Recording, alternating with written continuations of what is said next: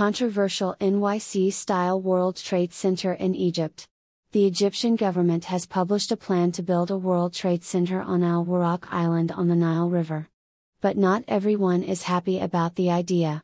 The plan published last month by Egypt's official State Information Service, SIS, described the Horus City project as a city and a World Trade Center on Egyptian soil, comparable to the most prominent trade centers around the world.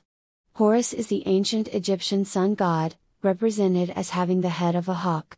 The over $900 million project, said to be part of a master plan to eliminate unorganized communities and slums, will build eight investment areas, a commercial area, a distinct housing area made up of residential towers, a central park, green area, two marinas, a tourist riverfront, a cultural area, and a tourist corniche on the island's 1,516 acres, or 6.36 square kilometers. Residents of Al Warraq Island are unhappy with the project, which requires the demolition of homes and the destruction of agricultural fields for the construction of Horus City. Protests erupted on the island against the project on Monday, leading Egyptian security forces to violently disperse the demonstrations, and detain seven people. The protests came after authorities arrived on the island to measure some residential buildings in the Had al area, which is set for demolition. Al Warraq Island, with a population of about 90,000, is located in the Nile River in the Giza Governorate and is reachable only by ferry. A 1998 decree declared Al Warraq and 143 other Nile islands as nature reserves and limited residence on them. But in 2017, the government pivoted and declared that it would expropriate Al Warraq for public use and began to demolish some houses. An official decree in July reversed the status of Al Warraq and 16 other islands as natural protectorates. Hazem Salem Aldmoor, general manager at the Amman based think tank STRATEGIECS, told the media line that the Egyptian government seeks to take advantage of the unique location of the island to transform it into a promising economic zone. He emphasized that Al Warraq is one of Egypt's largest islands, and it is bordered by three governorates Qalyubia, Cairo, and Giza. Aldmoor noted that, since 2013, the Egyptian government has focused on two main drivers to stimulate its economy urban growth and financial stability. The first, said Aldmoor, includes infrastructure development and construction of giant urban projects that will lead and drive to the second, the country's move toward financing its infrastructure projects, which is expected to make Cairo an attractive city for investments, to increase exports and reduce sovereign borrowing, he said. Aldmoor noted that recent years have seen several giant development projects in Egypt.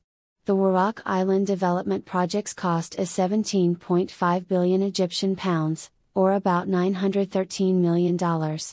According to the government's report, the feasibility study of the project estimated the total revenue of the project at 122.54 billion Egyptian pounds, or about $6 billion, with an annual income of 20.4 billion Egyptian pounds, about $1 billion, for 25 years.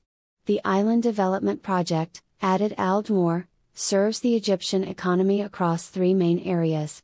To begin with, he said, it is intended to become a World Trade Center, with global standards, and with towers and housing units, which includes integrated health, education, and leisure services. In addition, it will serve the Egyptian economy through the promotion and creation of investment opportunities with high financial returns. Aldmore believes that the current global economic situation could affect the revenue expectations. The project's returns cannot be overemphasized, especially as we witness a compelling global economic situation that makes uncertainty dominant, he said.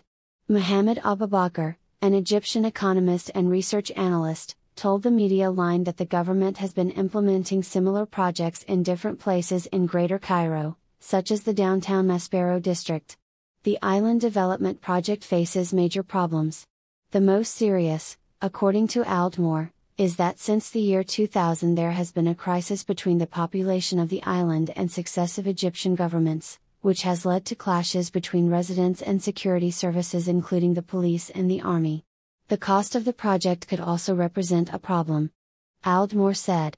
The cost to implement the project amounts to 17.5 billion Egyptian pounds, or about $913 million, In addition, the government has to provide compensation for each acre of agricultural land and for homes, as well providing alternative housing to the residents of the island.